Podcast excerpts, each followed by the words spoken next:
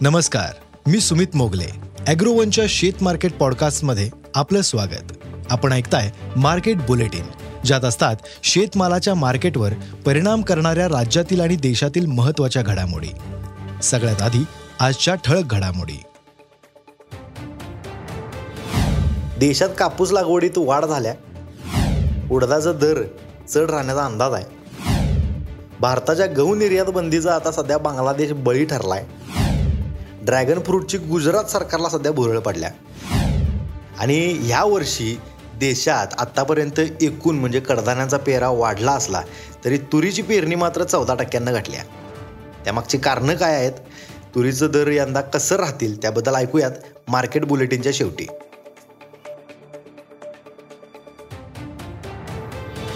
जागतिक आणि देशांतर्गत बाजारपेठेत कापसाच्या दरात सध्या घट झाल्या. पण विक्रमी तेजीनंतर ही घट अपेक्षितच होती. त्यामुळे ह्याला बाजारातली पडझड म्हणता येणार नाही असा जाणकारांचा दावा आहे.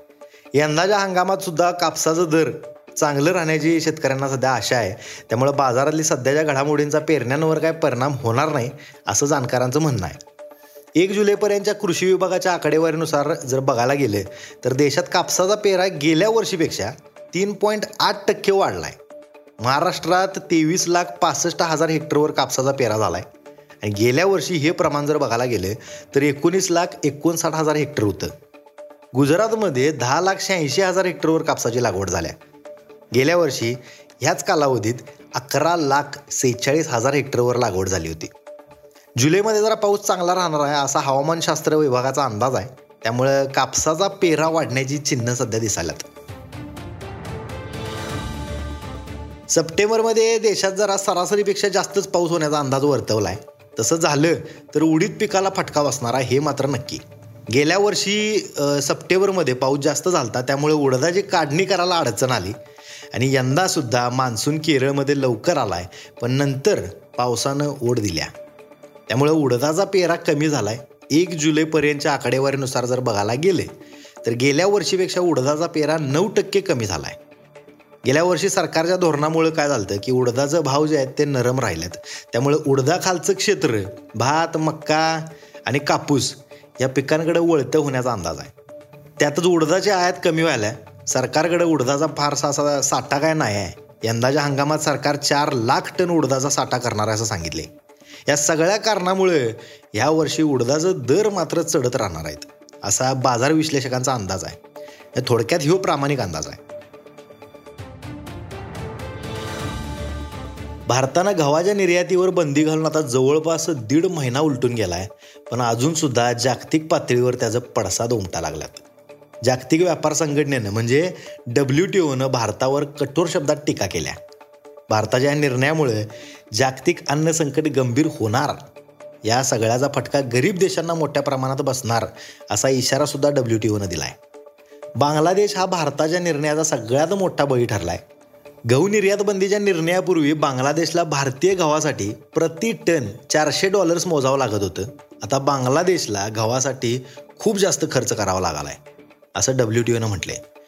उष्णतेच्या लाटेमुळं भारतात गव्हाच्या उत्पादनात मोठी घट झाल्या. त्यामुळं भारतानं मे महिन्यात गहू निर्यातीवर बंदी घातली होती. ड्रॅगन फ्रूट हे विदेशी फळ आहे तुम्हाला सगळ्यांना माहिती आहे. महाराष्ट्रात गेल्या काही वर्षापासून त्याची खूप चर्चा झाल्या. या ड्रॅगन फ्रूटची भुरळ आता गुजरात सरकारला पण पडल्या.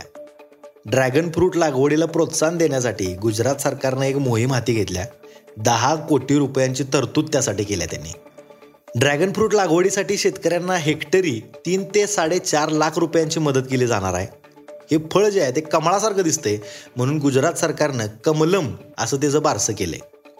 महाराष्ट्रात अनेक ठिकाणी ड्रॅगन फ्रूटच्या बागा उभारल्यात तुम्हाला माहितीच आहे. हे फळ तसं महागडा असल्यामुळं त्यातनं पैसासुद्धा लई मिळेल अशी शेतकऱ्यांना आशा होती. परंतु अनेक ठिकाणी खरेदीची हमी विक्री व्यवस्था बाजाराशी थेट कनेक्ट नाहीत. त्यामुळे शेतकऱ्यांना योग्य भाव मिळेना झाला आहे त्यामुळं बाजाराचा अभ्यास नीट करून शेतकऱ्यांनी ड्रॅगन फ्रूटसारख्या फळांचा प्रयोग करावा असा जाणकारांचा सल्ला आहे तूर हे पीक नेहमीच चर्चेत असते महाराष्ट्रातलं खरीप हंगामातलं हे प्रमुख कडधान्य पीक आहे. देशात महाराष्ट्र आणि कर्नाटक हे राज्य तूर उत्पादनात आघाडीवर आहेत. पाच वर्षापूर्वी देशात तुरीचा प्रचंड तुटवडा होता. तूर डाळ दोनशे रुपये किलोवर गेलती. त्यामुळं केंद्र सरकार घायाकुतीला आलं होतं. खुद्द पंतप्रधानांनी तूर उत्पादन वाढवण्याचं आव्हान शेतकऱ्यांना केलं त्याला प्रतिसाद देऊन शेतकऱ्यांनी विक्रमी तूर पिकवली होती. तेव्हा मात्र सरकारनं हातवर केलं. हमीभावानं तुटपुंजी सरकारी खरेदी झाली. त्यामुळे तुरीचं भाव पडलं शेतकऱ्यांचं कंबरडं मोडलं त्यानंतर सरकारची धोरणं शेतकऱ्याविरोधात राहिली. गेल्या काही वर्षात जर बघायला गेलं तर महागाईचा बागुलबुवा दाखवून तूर हरभरा आणि इतर कडधान्यांचा दर पाडण्याचा एक कलमी कार्यक्रम सरकार राबवायला आले त्यामुळे यंदा शेतकरी कडधान्यांचा पेरा कमी करणार असा सुरुवातीपासूनचा अंदाज आहे. एक जुलैपर्यंतच्या आकडेवारीनुसार देशात तुरीची पेरणी घटल्या. गेल्या वर्षा तुलनेत पेरा चौदा टक्के कमी आहे. मूग असू दे किंवा इतर कडधान्य असू दे यांची लागवड वाढली असती तरी तुरीचं क्षेत्र मात्र कमी झाले. जून महिन्यात देशाच्या अनेक भागात पावसानं दडी मारल्या त्यामुळं तुरीच्या पेरण्या रखडल्यात. पुढच्या पंधरा दिवसात जर समाधानकारक पाऊस झाला नाही तर तुरीचा पेरा पंचवीस टक्के घटणार असा काही व्यापाऱ्यांचा अंदाज आहे. पाऊस व्यवस्थित झाला तरी सुद्धा तुरीच्या लागवड क्षेत्रात सात ते दहा टक्के तूट राहणार आहे असं सुद्धा त्यांचं म्हणणं आहे. थोडक्यात यंदा तुरीचा पुरवठा टाईट राहण्याचा प्राथमिक अंदाज आहे. सरकारनं दहा लाख टन तुरीचा बफर स्टॉक करायचं जाहीर केले. त्यामुळे यंदा तुरीनं भाव खाल्ला तर आश्चर्य वाटायला नको.